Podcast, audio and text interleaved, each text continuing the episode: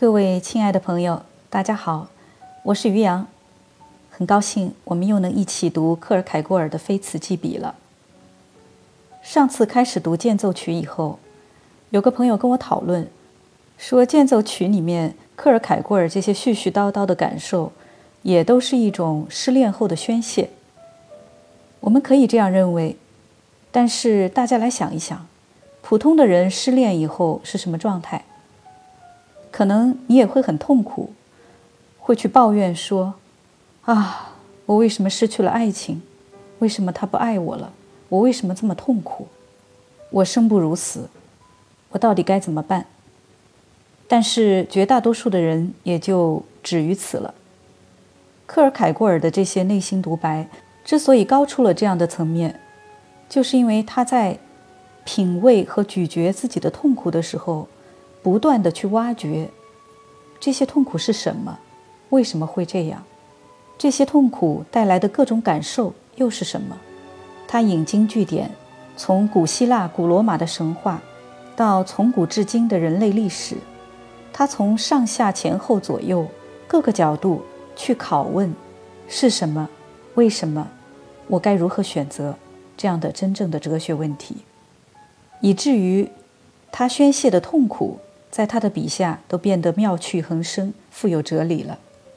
如果你读过其他存在主义哲学家的著作，就会发现，海德格尔以及萨特他们的一些观点从何而来。好，接下来我们继续读间奏曲下一段。怀疑者是一种受鞭挞者，他像一只陀螺，由鞭击的力度。决定在或长或短的时间里旋转在脚尖上，保持直立。自己站立则是他所做不到的，正如陀螺无法站立。下一段，在所有可笑的事情中，我觉得最可笑的是忙碌于世界，是去做一个匆忙于自己的善事和匆忙于自己的劳作的男人。因此。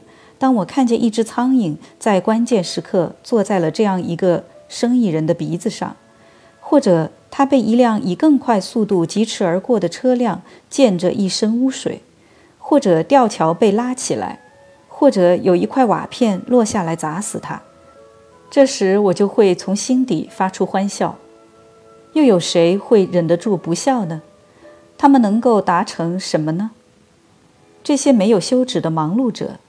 他们的情形岂不就像那一个因房子着火而慌乱惊惶的妇人吗？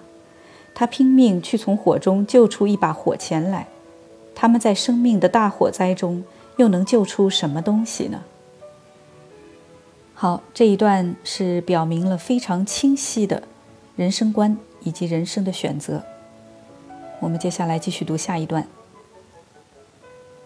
我在根本上是缺乏活着的耐性的。我看不得草的生长，而既然我看不得，那么我就彻底不愿去看上一眼。我的观感是一个以最快的速度疾行贯穿生活的漫游的学者的观感。人们说，我的主先让人填饱肚子，然后才让人的眼睛看饱。我无法感觉到这种情形。我的眼睛已经被喂饱，而厌倦了一切。而我仍感到饥饿。好，这里注解一下，上文提到的漫游的学者，是指从中世纪一直到十八、十九世纪，在欧洲许多年轻的学生，大部分是贵族子弟，都会从一个地方到另外一个地方去游学，以增长见识，获得丰富的知识。下一段。你尽管来问我任何想要问的问题，但是你别来问我理由。如果一个年轻女孩无法给出理由，她得到谅解，这叫做她生活在情感之中。我的情形则不同，在一般情况下，我有着如此之多常常是相互矛盾的理由，以至于我因为这个理由而不可能给出各种理由。还有，从因果关系上看。我也觉得并不是真的能够自圆其说，亦或儿是从巨大而有力的因之中走出一个极其微渺不足道的小小的果，有时甚至根本没有果出现；一会儿则又是由一个敏捷小巧的因产生出一个庞大无比的果。下一段。而现在，生命的各种无邪的喜悦，这个你只能听由他们顺其自然。他们只有一个错，他们是如此的无邪。另外，他们必须有节制的被享用。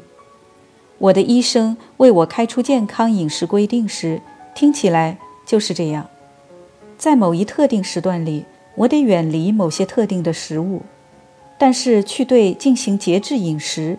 进行有节制的应用，这实在是要求的太多了。刚才读的这两段，大家应该能感觉到，在我们进行哲学思考时，会一层一层地拨开问题。当你看到了某一种观点，或者理解到某一种观点的时候，马上你又可以意识到，对这种观点的看法和理解本身又是另外一个问题。好，我们接着读。生活对于我来说。成了一种苦涩的饮品，然而它却必须被一点一滴的、缓慢的、剂量的服用。这一段也是承接上一段的内容而来。下一段，没有人从死者们那里返回，没有人不是哭着进入世界的。在你想要进入的时候，没有人问你；在你想要出去的时候，没有人问你。下一段。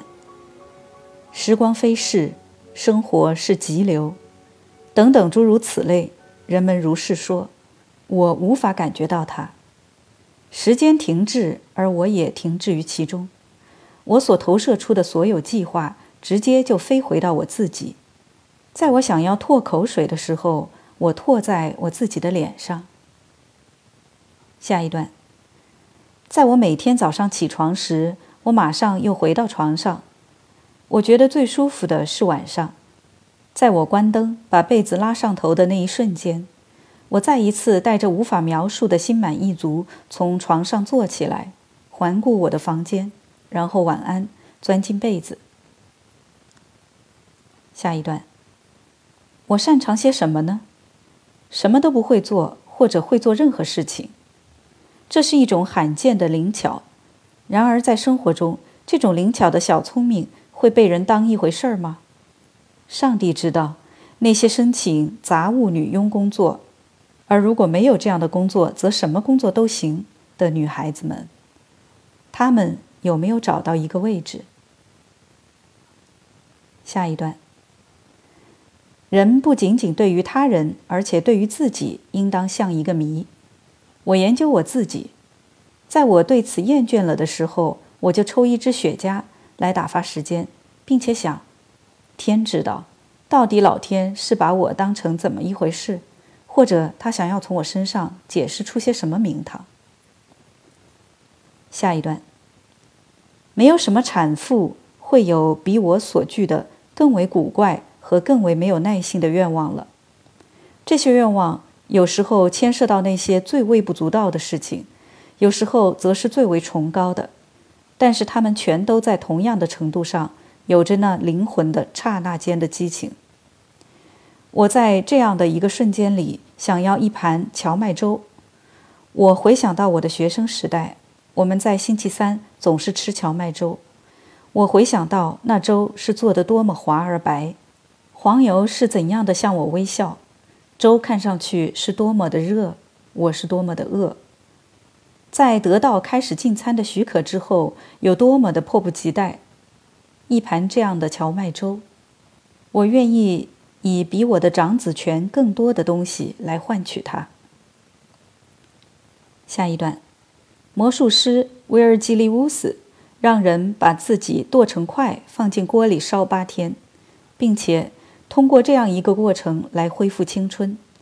他叫另一个人看守着。不让任何不相干的人朝锅里看，那看守者却无法抵抗这诱惑，他过早地向锅里看了。维尔基利乌斯就像小孩子一样，带着一声哭叫消失了。这里注解一下，这一段应该是古罗马诗人维基尔所写的一个故事。看来我也过早地向锅里看了，过早地向生命和历史发展的锅里看，并且看来我除了继续是一个小孩子之外，再也达不到更多了。下一段，永远也不要失去勇气，在各种不幸以最可怕的方式在一个人的周围堆积起来的时候，这时他就会在云彩里看见一只帮助的手。在上一次晚岛仪式上，尊敬的耶斯贝尔·莫尔顿教士这样演说：“我现在习惯于老是在敞开的天空下行走，但是从不曾注意到有这样的事情。几天前，在我的一次散步中，留心到了这一现象。当然，这肯定不是真的一只手，而像是一条手臂从云中伸展出来。我陷入了沉思。”我想着，如果此刻耶斯贝尔·莫尔顿在场就好了，这样他就可以决定出这是不是他所指的现象。就在我沉迷于这些想法中的时候，一个过路的人对我说话了。那里，他指着那些云说：“你看见那龙卷风吗？在这周边的各个地区，人们很少看到这种气候。有时候，他会把一些整幢的房子卷走。”哦，上帝保佑！我想着，如果这是龙卷风的话，并且我马上拔腿，尽快的走了。尊敬的耶斯贝尔·莫尔顿牧师在我的位置上的话，他又会做什么呢？下一段，让别人去抱怨时代是邪恶的，我抱怨他可怜可比，因为他没有激情。人们的思想就像花边一样单薄和脆弱，而他们自己则像做花边的女孩们一样可怜。他们的心有着太可比的想法，乃至这些想法都无法被称作是罪恶的想法。也许对于一条蠕虫蚯蚓来说，怀有这样的一种想法是可以被看作罪的，但对于人则不行。人是按照上帝的样子被造出来的。他们的情欲是端庄、冷静而毫无生机的，他们的激情是困倦、打着瞌睡的。他们尽他们的义务，这些唯利是图的灵魂，但他们却做得出来，会像犹太人那样在钱币上剪下一小点来。注解一下，这里仿佛是有一点对犹太人的偏见。他们认为，虽然上帝无疑是有着很清楚的一笔账。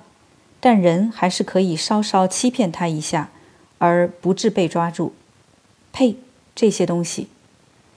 正因此，我的灵魂总是回到旧约和莎士比亚那里去，在那里你可以感受到，那是一些人在说话，在那里你恨，在那里你爱谋杀自己的敌人，诅咒他所有传承下去的后代，在那里你行罪。下一段，我的时间这样分派：一半的时间我睡觉，另一半的时间我做梦。在我睡觉的时候，我从不做梦；在睡觉的时候做梦，那是可悲的，因为睡觉这东西是最高的天赋。下一段，成为完美的人无疑是最高的作为。现在我有了鸡眼，这在他自己的份儿上。则总是对什么东西都有着帮助的。下一段，我的生活所达到的成果就是完全的乌有，一种心境，一种简单的色彩。我的成果类似于那位艺术家的油画，他本来是要画犹太人的红海，但最终把整个墙壁画成红色。这时他解释说，那些犹太人走过去了，那些埃及人被淹没了。注解一下，这一段是《出埃及记》中间的故事。下一段，在大自然中，人的尊严也还是得到承认的，因为在你想阻止鸟飞上那些树，你就树立起一样什么东西，这东西必须是像一个人的样子，哪怕是只有一点点和一个人有相似的地方，比如说一个稻草人的样子。就足以唤起尊重。下一段，如果情欲之爱有着某种意义的话，那么它在其生产之时，必定被月亮映照。正如阿匹斯要作为真正的阿匹斯，就必须有月光映照。那生出阿匹斯的母牛在受孕的那一刻，应当是被月亮映照的。注解一下，阿匹斯是最受古埃及人敬仰的圣牛。被看作是神的化身，被描述为一头头上有着白光、腹部有着白色标记的黑牛。据说这头牛曾经被月光映照了一下就受孕。下一段，用来证明生存之悲惨的最好证据，就是那从对生存之辉煌的观察中获得的材料。下一段。大多数人如此猛烈地朝着享受疾奔，结果跑过头，错过了。他们的这种情形，就像那个在自己的城堡里守护着一个被掳掠的公主的小矮人。有一天，他睡了午觉，在他一小时后醒来时，他已经不在那里了。他马上穿起自己的七里靴，只迈出一步，他就已经远远地超越了他所在的地方，而错过了。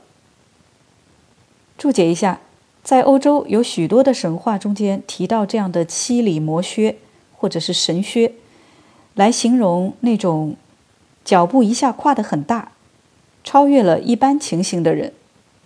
很明显，克尔凯郭尔在这里也是觉得自己像是穿上了七里靴，无论是在他的爱情当中，还是他对人生的思索当中。下一段。我的灵魂是如此沉重，乃至不再有什么思想能够承担它，不再有什么翅膀的铺展能够将它带进苍穹。如果它运动，那么它只是沿着地面擦过，就像大风刮出雷雨天时那些鸟的低空飞行。在我的内在本质中孵化出一种焦虑，一种恐惧，预感到一场地震。下一段。生活是多么空洞和无足轻重！人们埋葬一个人，人们陪着直到他入土，人们向他投撒三铲泥土，人们坐着马车出去，人们坐着马车回家，人们以这样一种想法作为安慰，在自己面前还有一段漫长的生命。那么，七乘以十年到底有多长呢？为什么人们不一了百了地终结这一切呢？为什么人们不留在那里，一同走进墓穴，并抽签决定谁是不幸所选中的一个人，来作为最后一个活着的人，向那最后的死者投撒三铲泥土？下一段，那些女孩并不让我感到有吸引力，在她们的美丽成为过去时。这美丽就像一场梦，和昨天的日子一样消逝。她们的忠贞，对他们的忠贞，要么他们是不忠贞的，这我就不再有什么可关心的；要么他们是忠贞的。如果我找到一个这样的忠贞女孩，那么考虑到她是罕见的一个，她能够引出我的兴致；而考虑到时间的漫长，则她不会让我感到有吸引力。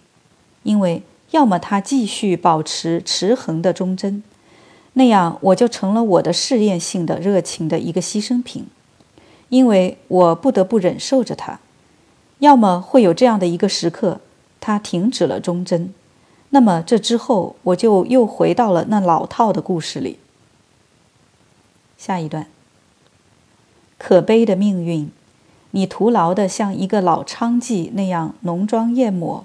你满是皱纹的脸，你徒劳的遥想你的愚人之中，你让我感到乏味，仍是同样的老调调，一场同样的同样，没有变换，总是炒冷饭。来吧，睡眠和死亡，你什么也不许诺，你履行一切。下一段，这两段似曾相识的小提琴弦乐。在这里，在此刻，在街的中央，这两段似曾相识的小提琴弦乐。我失去理智了吗？是我的耳朵出于对莫扎特音乐的爱而不再去听了吗？把一只自己演奏他自己所想听的东西的耳朵馈赠给我，我这个像乞丐一样坐在寺庙的门前的不幸者，这就是来自诸神的仇报吗？只是这两段小提琴弦乐，因为我现在听不到任何更多的声音。正如他们的那支不朽的前奏曲中，从低沉的合唱声调中爆发出来，在这里也是以同样的方式，他们带着一种启示所具的全部惊奇，从街上的噪音喧嚣中让自己荡漾开来。这肯定就在附近，因为现在我听见了这些轻舞曲调。那么，这就是你们了，你们两个不幸的艺人。是你们带来了我的喜悦。他们中的一个好像是十七岁，穿着一件绿色的带有骨质大纽扣的卡穆克大衣，这大衣对于他实在是太大了。他手里抓着的小提琴紧贴在下颚下，帽子压得很低，靠近两眼。他的手藏在五指手套之中，手指被冻成紫红色。另一个年纪稍大一些，穿着谢尼耶外套，两个人都是盲人。一个小女孩可能是引领他们的，站在前面，把两手埋在围巾下。我们渐渐地聚集起来，这些舞曲的几个仰慕者，一个带着信包的邮递员，一个小男孩，一个女佣，两个临时工。豪华马车吵闹地驶过。公车的声音盖过这些从他们那里星星点点地冒出来的曲调。两个不幸的艺人，你们知道吗？在这些曲子里包藏着全部世界上的光彩绚丽。难道这不像是一场约会吗？下一段，在一家剧院里发生的事情：后台着火了，小丑出来告诉观众着火的警报，但是。人们以为这是一个笑话，并且鼓掌。他重复着警报，人们欢呼得更厉害。这样，我想着，世界将在机智诙谐者们的普遍欢呼之下而走向毁灭。他们以为这是一个笑话。这里注解一下，克尔凯郭尔写到的许多内容呢，也来源于当时的报纸和现实生活中的各种情况。一八三六年。确实有这样的一场剧院火灾，当时是圣彼得堡的艺术周。火灾在帘幕背后开始的时候，演出正在进行中，观众席满是人。火灾导致了许多人的死亡，因为没有人把当时小丑叫喊的“火灾，火灾”当一回事。这条消息当时刊登在了哥本哈根的报纸上。下一段，从根本上说。这一生命的意义到底是什么？如果我们把人分为两类，那么我们可以说，一类是为了生活而工作，而另一类则没有这一需要。但我们知道，这为生活而工作无法作为生命的意义，因为这是一个有矛盾的说法。不断的获取那些条件，要作为对关于生命的意义是什么这一问题的回答，而生命。则要借助于这些条件的获取而得到存在保障。一般的看，余下的人们的生命，除了去消耗那些生命所需的条件之外，也没有意义。如果我们说生命的意义就是去死，这看来则又是一个有矛盾的说法。我相信大家看了这一段都会深有感触。我们生命的意义到底是什么？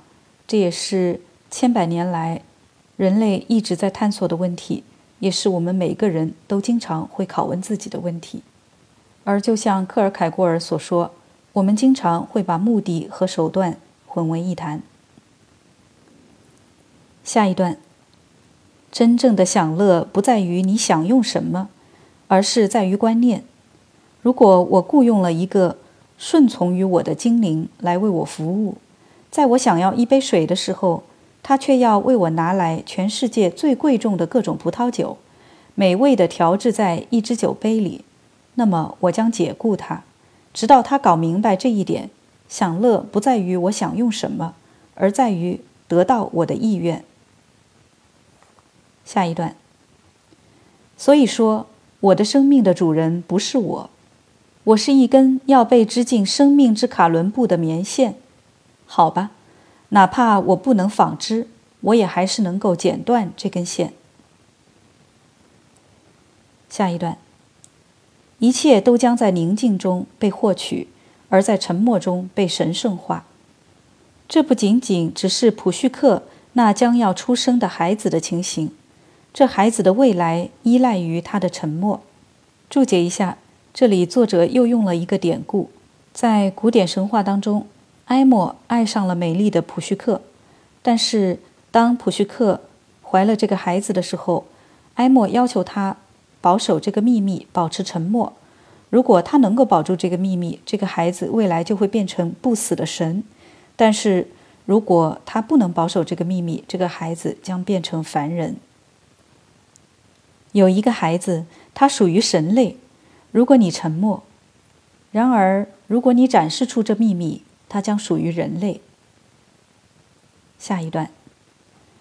看来我是注定要彻底体会、承受所有可能的心境，要获得所有方向的经验。每一瞬间，我都躺在大海的中央，就像一个要去学游泳的小孩子。我尖叫。这是我从希腊人那里学来的。从希腊人那里，你可以学到纯粹的人情味。因为固然在我的腰围上有着一根细绳，但我却看不见那将要把我高高吊起的支撑杆。这是用来获取经验的一种可怕的方式。下一段，真够奇怪的。通过那两个可怕的对立。我们获得了关于永恒的观念。如果我想象那个不幸的簿记员，由于在一份账目结果中说了七加六等于十四，他毁掉了一个商行，他因此而绝望地失去了心智。我想象着他一天到晚对所有其他的事情都无动于衷，只是对自己重复七加六等于十四，然后我就有了一幅永恒的画面。我想象一个闺房里的丰满的美丽女性，优雅大方地躺在沙发上休憩，毫不关心世界上的任何事情。然后我就又有了一幅表达永恒的画面。这里注解一下，原文当中这个闺房用的是一个代指阿拉伯式的闺房的词，所以在这里作者所写到的这样的一幅画面，很有可能是类似《一千零一夜》。中间的故事所表现出来的一幅画面。下一段，哲学家们就现实所谈论的东西，常常在同样的程度上带着欺骗性。就像你去一家旧货店，在那里读到一块牌子“本地烫衣物”，如果你拿着自己的衣物来烫，那么你就上当了，因为那块牌子只是放在那里卖的。下一段，对我而言，再也没有什么东西是比回忆更为危险的了。如果我回忆一种生活状态，那么在这个时候，这状态本身就停止了。人们说，分离有助于去使得爱情重新焕然，这当然是对的，但它是以一种纯诗意的方式去使得爱情重新焕然。活在回忆之中是一种人所能想象到的最圆满的生活。回忆比所有现实更丰富的使人心满意足，并且它有着一种任何现实都不具备的安全感。一种被回忆的生活状态已经进入了永恒，并且不再有任何俗世的兴趣关注了。这一段是不是让大家既有点伤感又认同呢？好了，亲爱的朋友，随着音乐声响起，今天我们就一起读到这儿。